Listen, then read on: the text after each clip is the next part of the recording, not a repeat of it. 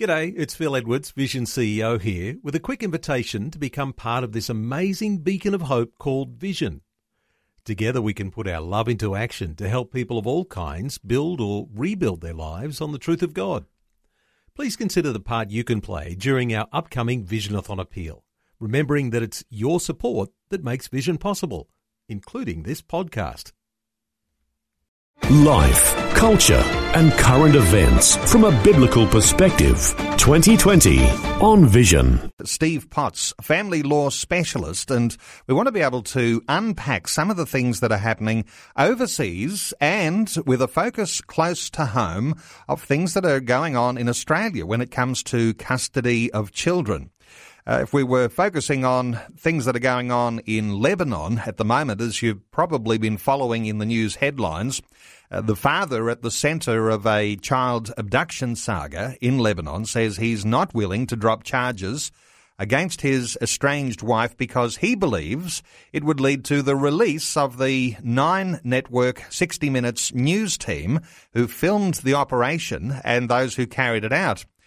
Well, the sentiment is that if Australian woman Sally Faulkner uh, goes out on bail, uh, then all of those in the team would also get out at the same time. That appears to be the thought of the estranged husband of Sally Faulkner, whose name is Ali Elamine, and his lawyers.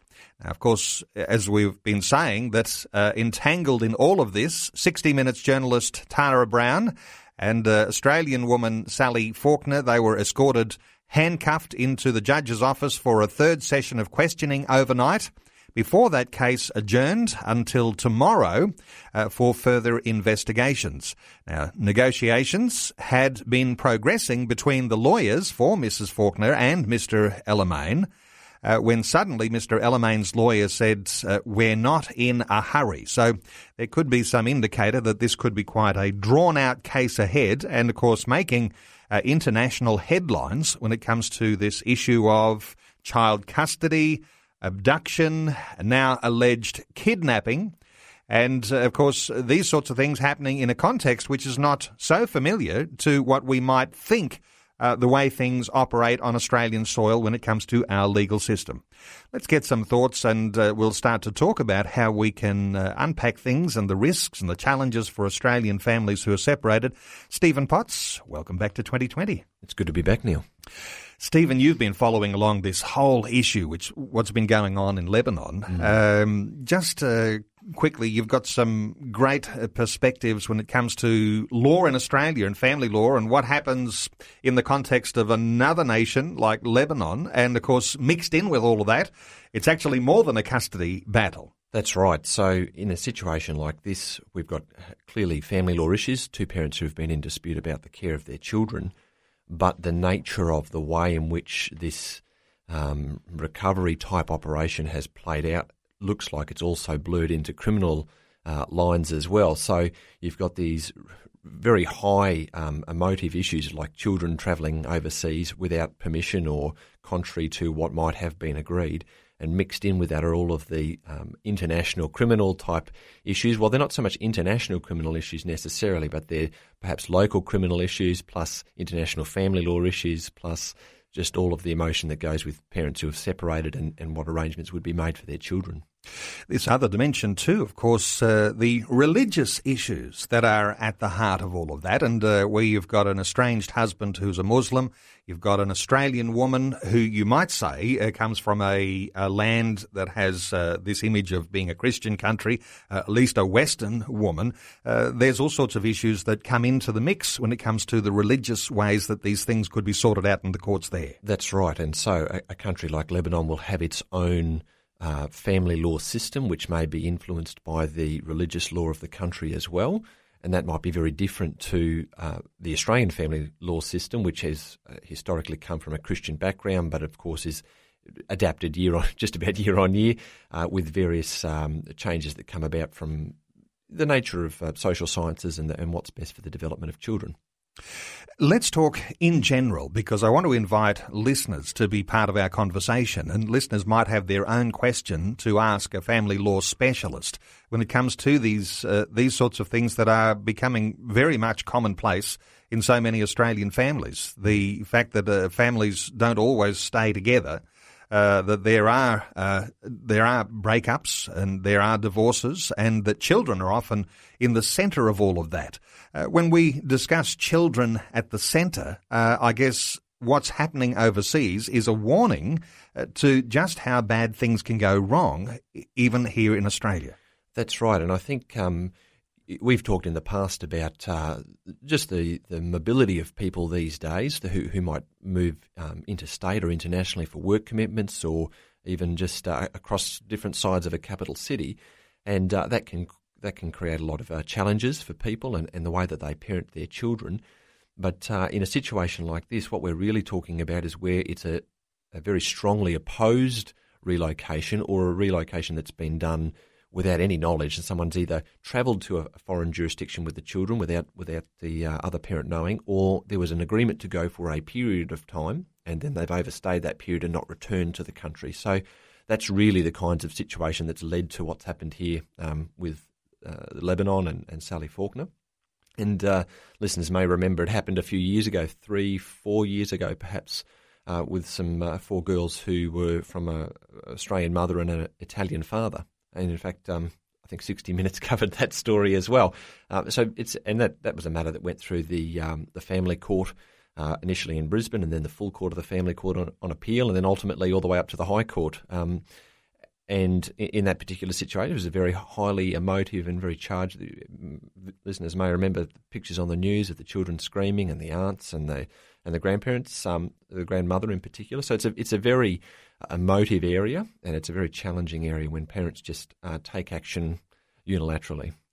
And I guess it's the risk that a bigger news organisation like the Nine Network and uh, with 60 Minutes, they might be prepared to take a risk uh, because if it all had come off and uh, they'd uh, taken the children, uh, the recovery was successful, they're on a yacht, they're out of Lebanon, uh, and they'd filmed it all, it could have been that, that you know, somehow or other Channel 9's scored this big story. Everybody's happy from Australia's point of view. 60 Minutes becomes the hero in all of that. but when it all goes bad, um, I guess it's the risk that media companies take to, to actually try and get the big story. That's that's certainly true, and I think that um, whenever you have a situation where um, people step outside of a legal framework, it becomes very unpredictable as to what will happen, and uh, that's where that's where the risk uh, comes. There's a there are a lot of um, laws that regulate these kinds of things. Lebanon is a bit of a a special case, but there are laws that do regulate these kinds of situations. So whenever people uh, engage in a, in, a, in a method that's outside of those legal frameworks, it is uh, fraught with danger. Let's talk about those different legal frameworks. And uh, of course, we want to bring this back to uh, what happens close to home uh, here in Australia. And for those uh, families where children are the object of uh, some custody challenges here and even the idea of travelling overseas. I want to come back to that and open our talkback lines for listeners to perhaps uh, offer a question or a comment about this. But 800 316 316 uh, is our talkback line. Let's talk about this, uh, this international convention that you mentioned uh, because the laws are very different in Lebanon to what they are in Australia. That's right. So Australia is a signatory to a convention called the Convention on the Civil Aspects of International Child Abduction. It's uh, lawyers, family lawyers, just call it the Hague Convention because as many of these UN type conventions are, are made at the Hague. Um, it was made in. It was originally um, entered into in 1980, and over the years, a number of other countries have joined it. Uh, and that that uh, except Lebanon, Lebanon's one of the countries that hasn't uh, joined it. But that convention effectively operates between the signatory countries to provide a method for children to be returned to another to the country that they may have come from, not because they will then permanently live in that country, but return to that country for the purpose of making a decision about where they might live. So it's called the the language is uh, is slightly different to the language we use in Australia, but it's the uh, the language talks about the children being returned to their place of habitual residence. Because the idea is that if, if a child has been taken overseas unilaterally and without um, without notice to another parent or they've overstayed, the dispute about where that child should live is going to be difficult to run when all of the evidence is back in the previous country that they came from. Now, not all of the evidence will be there, but a lot of it will be. And if you think, if you just take a hypothetical situation of some young children in Australia, all of their doctors' reports, all of their schooling history, all of their peer network, all of the other support network that they might have been involved with is going to be here in Australia. And if they're unilaterally taken, even somewhere nearby like New Zealand, it's not a long distance, maybe three, four hours flight away, but it's um, all of the evidence is still going to be in Australia. So that Hague Convention, that international convention on the civil aspects of child abduction, as opposed to the criminal aspects of child abduction, that convention regulates the way in which the children would be returned to Australia, so that the Australian court could make the decision. Now, the decision might be that they are given permission to go to that foreign country, whether it be New Zealand or the UK or Fiji or wherever it might be, but the decision is made by the Australian court rather than the court of the country to which they went. And while this is a high profile case that we're talking about with Sally Faulkner and her estranged husband and their two children aged five and three, uh, when we think of what is happening in day to day life here in Australian society, these things that don't make the headlines every day, and in fact, uh, it's often difficult talking about family law issues because there are all sorts of legalities in the way that the media can report on those. But these things are happening. It's it's the, it's almost the bread and butter for family lawyers. It tends to be um, because people who are able to reach an agreement by themselves don't tend to get stuck in the, the legal system for very long. They're able to work through their arrangements. So it tends to be the more complicated issues that bubble to the surface. And, and unilateral travel with children or taking children, not returning children, disappearing with children is not confined, obviously, to international matters. There are uh, there's another framework of, of, of uh, rules and, and sections of the Family Law Act that relate to parents who might travel within Australia and not return children or not provide details of where those children are. I guess it begs the question at what point does the civil dispute over custody for children escalate to become a criminal issue? And uh, we can perhaps clearly see where that might have happened uh, in the case of Sally Faulkner. But for ordinary families who go through a breakup and children are uh, caught in the middle of that, mm. uh, are we talking mostly the fact that it's just a civil dispute or it's a civil custody issue, or does it often escalate into these criminal areas? It, it uh, by and large, it's a civil matter. It can escalate into criminal matters when it comes to international travel. So, to give you a quick example, if parents have gone through the family court system, whether it be the result of a trial or whether they reach an agreement and they've asked the court to make an order by consent, if there's an order in place and they travel internationally without the agreement of the other parent, they've actually committed an offence. So that is a crime. They've committed an offence. So that's obviously it's one of those things that people often may not know about, and they inadvertently do it because it can happen as simply as parents might agree that uh, they each share Christmas holidays, for example. And so one parent says, "Well, this Christmas I've got some extra time off. I might go on a cruise through the South Pacific." And they get on board a boat at Sydney or Brisbane and they go out towards Vanuatu, well, they've inter- immediately they've gone into international waters. They've travelled overseas. They have inadvertently, perhaps, but nonetheless, broken the law. So that's where it does become a criminal matter. Um, I'm sure it happens a lot more than is ever prosecuted, and, and often it's dealt with. But it, it is a, a situation that arises, as opposed to a parent who, say, retains a child or might travel uh, interstate with a child that in, in and of itself is rarely a, uh, a criminal matter. It's typically a civil matter. Well, you can be part of our conversation today, and you may have a question, and uh, on all sorts of different family law issues. Our talkback line is open on 1 800 316 316. Uh, you might have uh, this as part of your own uh, family situation, and, and as I often say, we spend a lot of time on vision uh, promoting those things that will grow strong families, strong marriages, and a lot of effort is put into those things that will undergird and put foundations in place for strong marriages. But we also realize that sometimes things go pear shaped and sometimes those relationships fall to pieces. Families are cast into unknown waters. And so, an opportunity today, if you have a family law question, to talk to a family law specialist who is a Christian family law specialist, Stephen Potts. He's the managing director of Newman and Turner Lawyers, and he is our guest through this hour. We're talking through issues travelling overseas with children. And there might be some other areas of family law you might have a question to ask Stephen. Helping you make sense of life, culture, and current events from a biblical perspective. 2020 on Vision. We're talking about what happens when you travel overseas with children if those children have been the uh, the object of a uh, uh, in a sense, uh, where those children have been part of a custody issue, if there's been a split in a marriage, a split in a family, well, you can be part of our conversation today on 1 800 316 316. 1 800 316 316. Uh, Steve, we'll get into some issues to do with this international convention that we've been talking about and just how that works. But uh, first of all, let's take a call from Robin in Sydney. Hi, Robin. Welcome along. Robin, are you with us? Yes, yes. Your voice is very a bit faint. Oh, apologies for that. Uh, what are your thoughts, Robin? Well, I'm interested to know uh, about the Sally Faulkner case. That really does intrigue me no end. I want to know exactly what happened that the whole um, thing was botched by the team and by, you know, by them, whoever was going to bring the children back here. What happened? That's what I'm interested because I wasn't following the case from the beginning. I only started uh, well last Thursday or Friday. Uh, from what I understand, Robin, uh, what happened with the uh, child recovery process was actually filmed on closed circuit television. And the images that we've seen on TV were not images that were recorded by the Channel 9 news team. Uh, in fact, they weren't actually even, as far as I'm aware, even anywhere near that.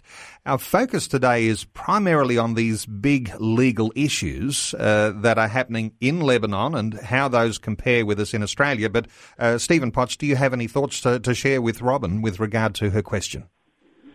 Uh, Robin, I haven't heard all of the backstory to how it's arisen. Um, it's it seems to me that there was a, a fairly long running family dispute between the mother and the father, and the situation is is similar in a sense to the arrangements that happened with the, the Italian girls three or four years ago, in that the parties were living overseas. Uh, as I understand it, they were living in this case in Lebanon. The mother came. The mother to, as well. Yes, as I understand it, and then came to Australia for a period of time. Um, and and the children went back to um, to Lebanon for a holiday, and then uh, were retained by the father in Lebanon. Yeah, Sim- I heard that much. Yeah, and it's a similar situation. The the, the international conventions that relate to these uh, situations make a distinction between children who might travel to a country and stay there, and um, by by the unilateral decision of one parent, um, and differentiate that slightly from parents who might agree that the child goes to another country for a period of time, whether it be for a holiday or something like that, and then uh, while they're in that country, they overstay the period of time that was agreed, and then they're not returned to Australia. And I think there's a little bit of that going on here. Robin from Sydney, thanks so much for your question and your input today here on 2020. You can be part of our conversation, 1 800 316 316. Our special guest this hour is family law specialist Stephen Potts. Stephen, if we get our focus back onto that uh, international convention on the civil aspects of international child abduction, how does that convention work? It, uh, it basically it sets up a framework so that people who have had their children taken have a method by which they can have a court order the return of their children to their country. And the uh, the good thing about it is that it doesn't strictly require the heavy involvement of lawyers. They don't have to go and work out well what's the law in in New Zealand about family disputes. The the process is that they contact a government authority in Australia. Each state in Australia has a slightly different government uh, um, department that handles it, but they all ultimately come under the, um, the Attorney General's department, the Federal Attorney General's department. And they, they're given the name under the convention of a central authority. So Australia has a central authority, and the country let's just pick New Zealand because it's nice and close, and That's good, and, and they're not uh, in, implicated in anything right, at the yeah. moment, so it's nice to use and them. they're fairly friendly people as Yeah. well. So, um, so New Zealand has its own central authority, and the central authority in Australia contacts the central authority in New Zealand, and the central authority in New Zealand then commences the proceedings in New Zealand for the return of the child. So the parent left behind in Australia, or who um, they might still travel to New Zealand, for example, but they're not actually having to run the litigation, pay for the litigation. The government department sorted out um, as to what legal representation will be required in the court in that foreign jurisdiction, and then the children will be returned back to, if we use this example, back to Australia, and then the Australian Family Court would then make a decision about where the child lives. So when the rubber hits the road, if you are a person who has an estranged spouse or partner, and they are suggesting that they take their children or your children uh, overseas on an overseas trip, uh, you might like to check to see who is a signatory to that convention before you actually give the okay. Because if they say, I'm taking the kids to Lebanon, uh, which is not a signatory to this convention, then you might actually have some right to say, no, you can't take my children there. Absolutely. So the Attorney General's Department, the Federal Attorney General's Department, actually does publish a list of all of the countries who are signatories, and the the website for the Attorney General is just www.ag.gov.au, and then follow the links through, and you'll find the details of all of the countries because those those countries uh, change over time in the sense that more get added. I said a little earlier that it's been around since 1980, but it was only I think just gone two years ago now. For example, that Japan joined. It was the start of April. Uh, 2014 that Japan joined. So there there are new countries that decide to ratify that convention, and before you just say, "Oh yes, let let this child or our children go overseas," it's probably a good idea to have a look at that that particular country and work out whether or not it is a signatory to the convention. And if your ex, your uh, ex-husband, wife, or uh, ex-partner hasn't asked your permission, it's no longer just something that uh, that governments would deal with. Actually, becomes then a, a criminal issue that they've that they've taken your children out of the country. It can be if there are if there are orders in place. When there's no orders in place, it's a little bit murkier because um, the the specific section of the Family Law Act that makes it an offence requires that there be an order in place. So if there's not an order in place, it's not strictly an offence, at least not under the Family Law Act. But there may be other issues, perhaps even uh, criminal issues, if children have been taken um, without another parent's knowledge. But the real issue here is being uh, one who is cautious or takes the precaution, checks the country that the children are going to be taken to, because if you don't do that, then all of a sudden you've got a major battle on your hands to try and get your children back. Absolutely, yes. And it can take. eh, It's quick in the sense that um, uh, Australian government is and uh, the Australian central authorities are very quick to handle these kinds of matters, but you can't be guaranteed that the, the government department in the foreign jurisdiction is going to be quick. So, um, or or that they. Uh, the, the country, if it's if it's not a signatory, then you're really stuck. You really have to rely on diplomatic channels to be able to secure the return of the children. And Steve, this permission, is it occasionally used as a weapon uh, against a, a former spouse, former partner? Uh, that sometimes where there's real animosity between two, that one wants to take the children on an overseas holiday, and uh, and one partner says, "No, you can't do that." Uh, certainly, it is. Um, that is probably the bulk of the, the applications that I'm involved in are where parents want to travel overseas just for the purpose of a holiday, and the other parent is not uh, agreeing either for the passports to issue or for them to go to that particular country or um, to stay as long as they would like. It's a very common uh, application that needs to be brought. Unfortunately, it's it is a fairly discrete application, so that it can be dealt with just about a passport or just about travel to a particular country. And it has a particular name, doesn't it? And we might talk about more about that in the next hour. Uh, if you do have a question or you have a comment about our discussion today, and we're talking about travelling overseas with children, and especially uh, when it relates to when there has been a, a marriage breakdown, a family is separated, uh, what happens in those circumstances? 1 800 316 316 is our number. Our special guest is family law specialist Stephen Potts. Uh, we'll be continuing our conversation after the news. Our talkback line open on 1 800 316 316. Stephen, uh, there are some steps uh, that individuals can take to stop their children being taken overseas and with the potential of losing their children uh, uh, for the rest of their lives. Uh, what is that particular document that needs to be filled out to stop those things happening? There's a combination of um, of options that are available. Obviously, one of the most practical things that a person can do is simply to make sure that they know where the passports are and keep them safe. So, uh, children aren't able to travel outside of Australia without a passport. Um, some countries do have slightly different rules about children travelling on passports, but by and large, if you know where the passports are, you can prevent a child from travelling overseas if you can get a hold of them.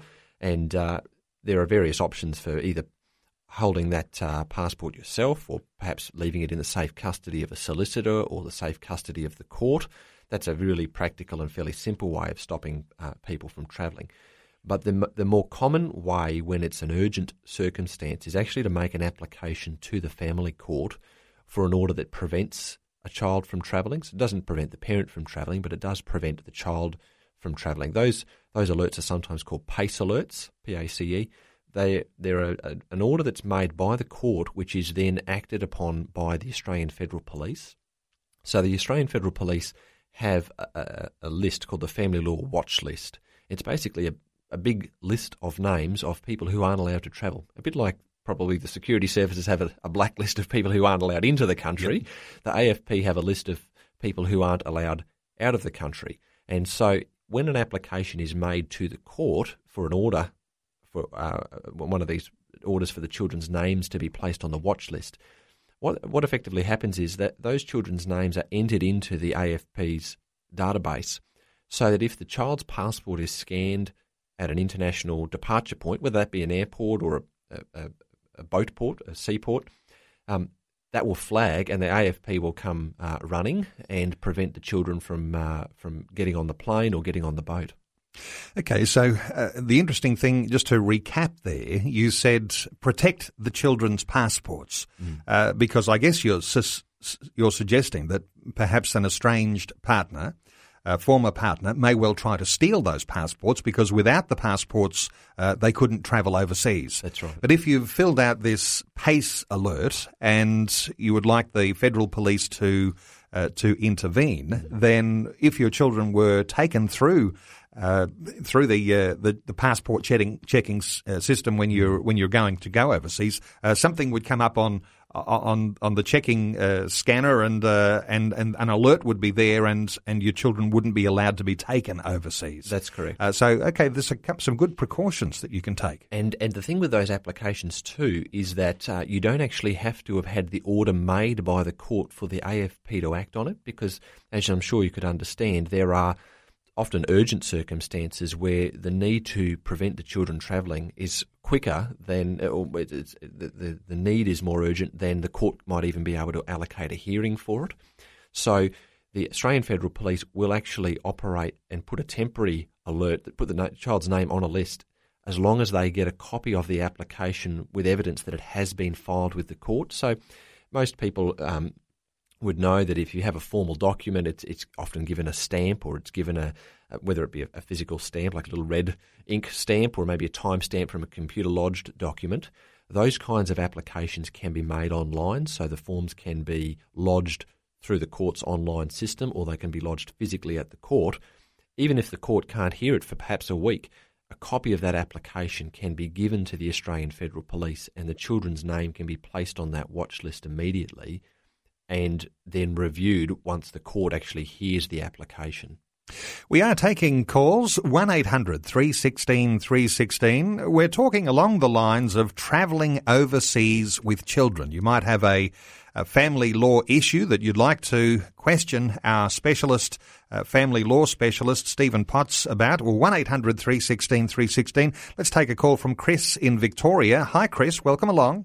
Uh, welcome, Neil. Uh, thanks. Uh, I just want to make a comment more than anything. It's, it's like no one's talking about the big elephant in the room, and that's once again Muslims behaving badly. Um, you know, they're showing their contempt for like our Western law and uh, their, their attitudes towards women, and also like um, uh, what am I going to say? We haven't heard any, you know, like Muslim leaders in Australia condemning this man or saying anything about it. And um, you know, that's why I'd like a, a campaign like in Western countries to warn, like even from school age, to warn Western uh, girls, women, you know, like do not be unequally yoked, even if you're not Christian, just to be wary of like the Muslim um, um, mentality towards women and, and male, you know, just to be very carefully uh, careful about getting involved with them because you know, they, they have a different mentality. That's it. Some good points in that, Chris, and uh, even to the point where, as I understand it, uh, if you were a Muslim woman, uh, you'd be forbidden of marrying someone outside of your religion. But mm. if you're a Muslim man, it's almost a badge of honor that you've married someone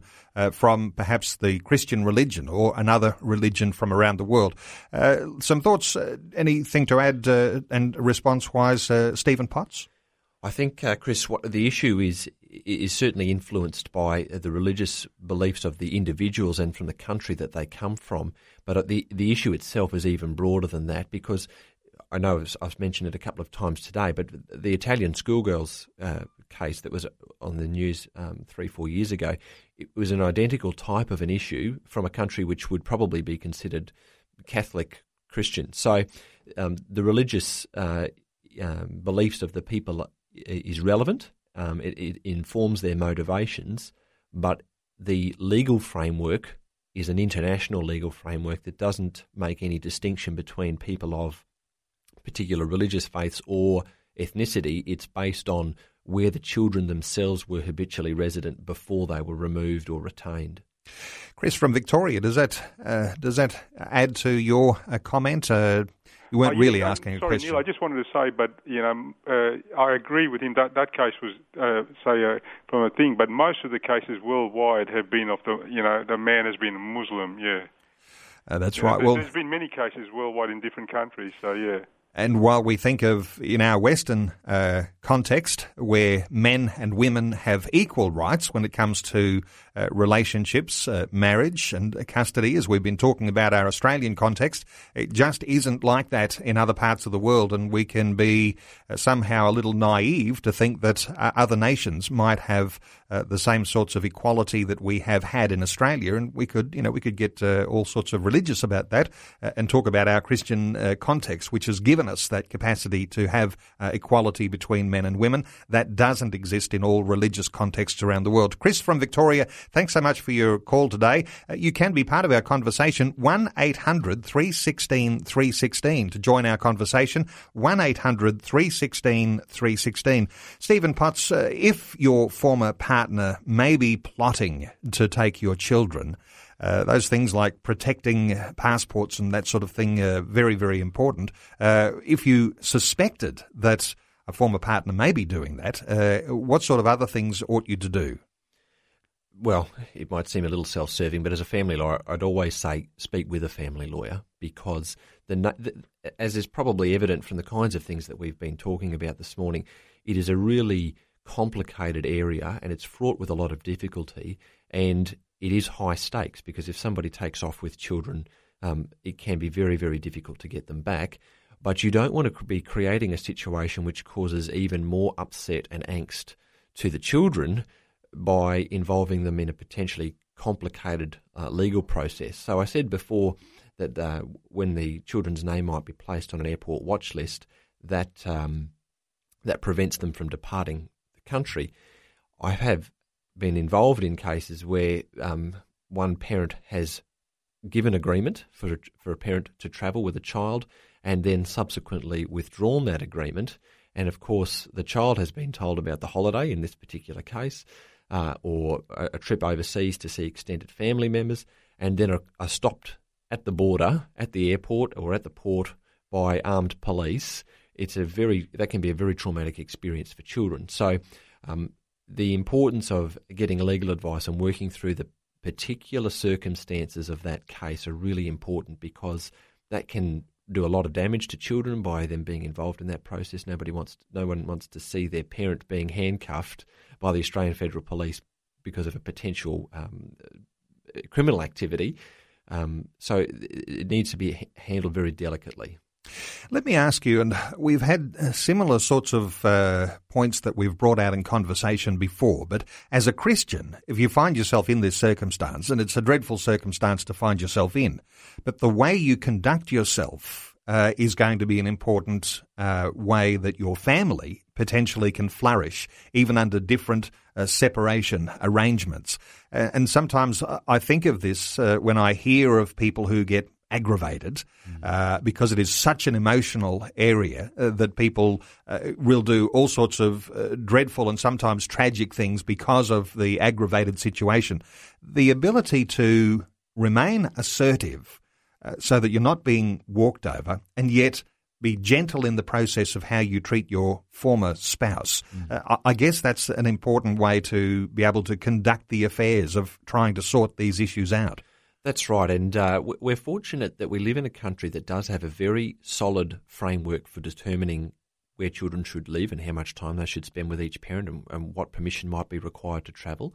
And we also have a framework that really encourages parents to sit down and talk through those issues rather than immediately rushing off to court. So, unless there are urgent circumstances or special circumstances because of, for example, domestic violence, the expectation on the court is that people would ordinarily have engaged in some form of mediation to be able to reach an agreement about their children rather than relying on the court to make the decision for them.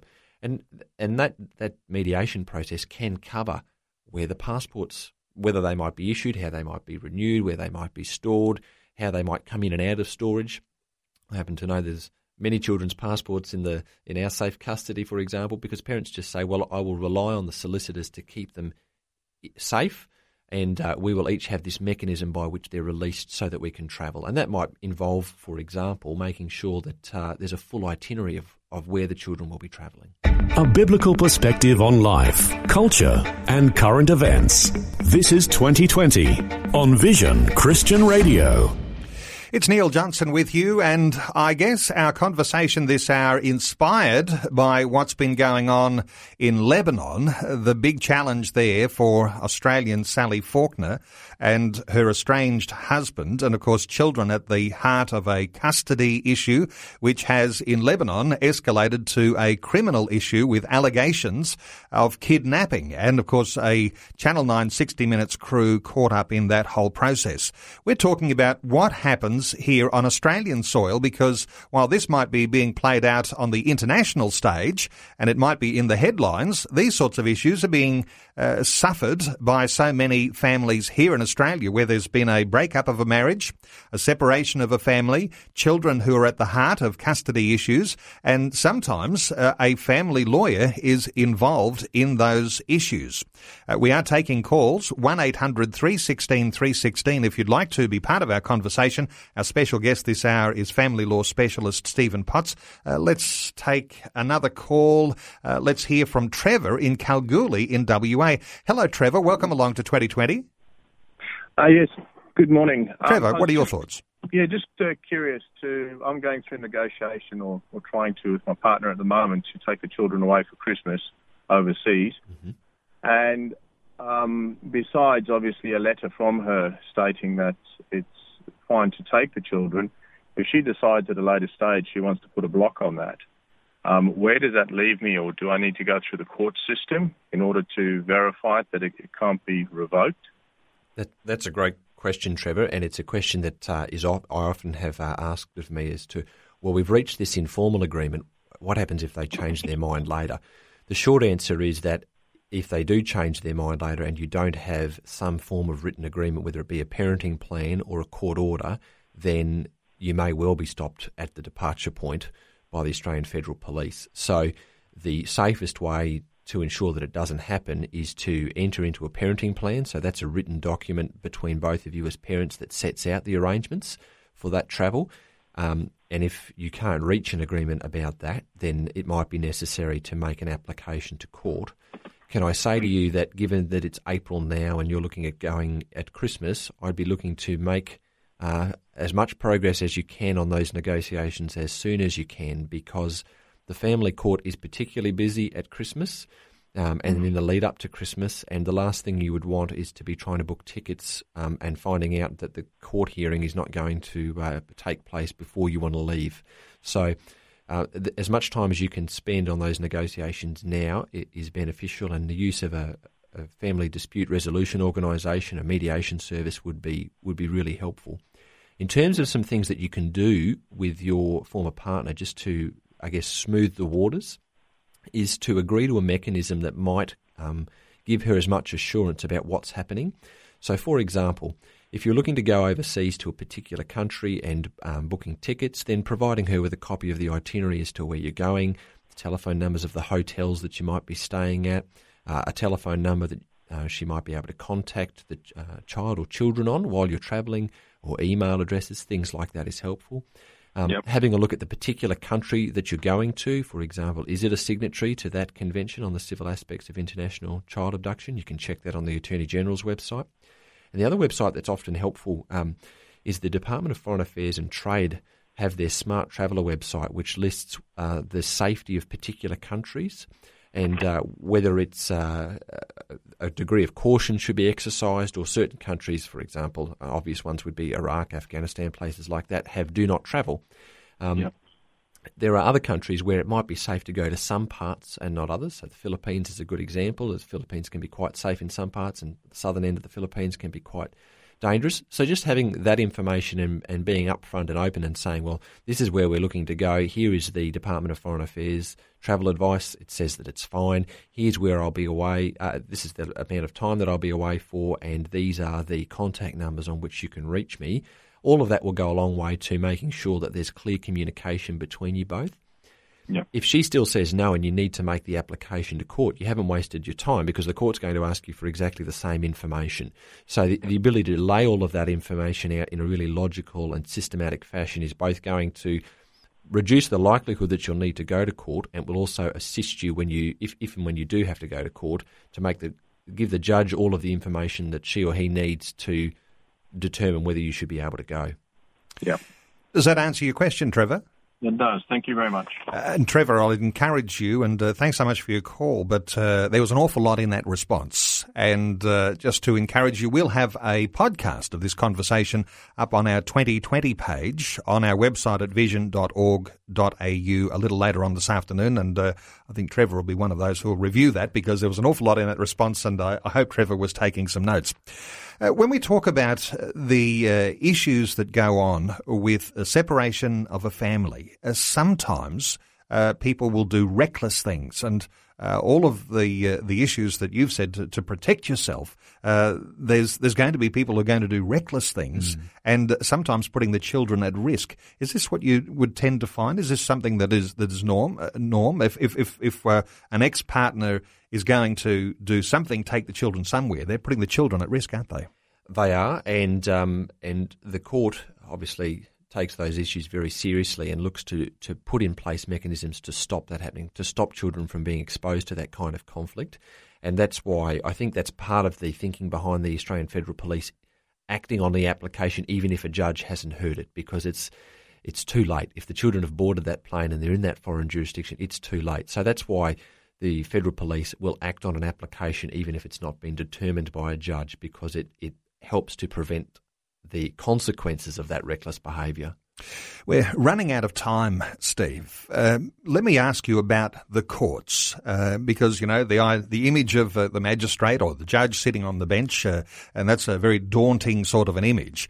Uh, I suspect that people who are sitting on the bench making decisions about these things, family court judges, and uh, even everybody who's involved in the whole process, they are not necessarily looking to each of the separated partners to favour one or the other, but they have the children their children's interest at heart. That's right. There's a specific provision in the Family Law Act, which governs Australian family law, that says that the children's best interests is the paramount consideration. It's often called the paramountcy principle. So imagine it as a, as a pair of glasses. It's the lenses that the judge looks through whenever they make a decision about um, children, whether where they should live, whether they should travel, how much time they should spend with a parent. And it's the same. If a parent wants to travel with children and the other parents opposing them, the, the, the judge is still going to be making a decision about what is in the best interests of this particular child. Well, as time draws to a close, uh, as we reflect on what's going on in Lebanon. Uh, Sally Faulkner, her estranged husband, those children at the centre of all of that, and uh, something of an inspiration for today's discussion because this is happening here in Australia. It's not something that you see on the headlines uh, and assume that somehow or other that happens overseas. It is happening here. And I suspect that uh, arming yourself by being informed is the best way forward. So if you are in a recent separated uh, relationship, if children are uh, the issue or whether they're a part of a custody uh, battle, uh, getting informed is the best way forward.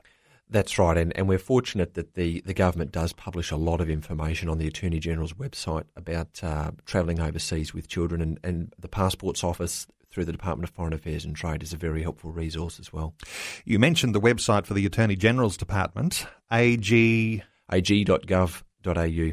Nice and easy. And uh, I'll uh, quick mention too of uh, the website where people may well want to contact you. Of course, uh, the uh, Newman and Turner Lawyers, based in Brisbane. The website for Newman and Turner Lawyers, of which Stephen Potts is the managing director, uh, is ntlawyers.com.au. That's ntlawyers.com.au uh, if you would like to contact Stephen Potts. Stephen, uh, great getting your insights as usual on these complicated, uh, difficult issues, uh, but great insights again today. Thanks so much for being with us on 2020. It's been good to talk. Thanks.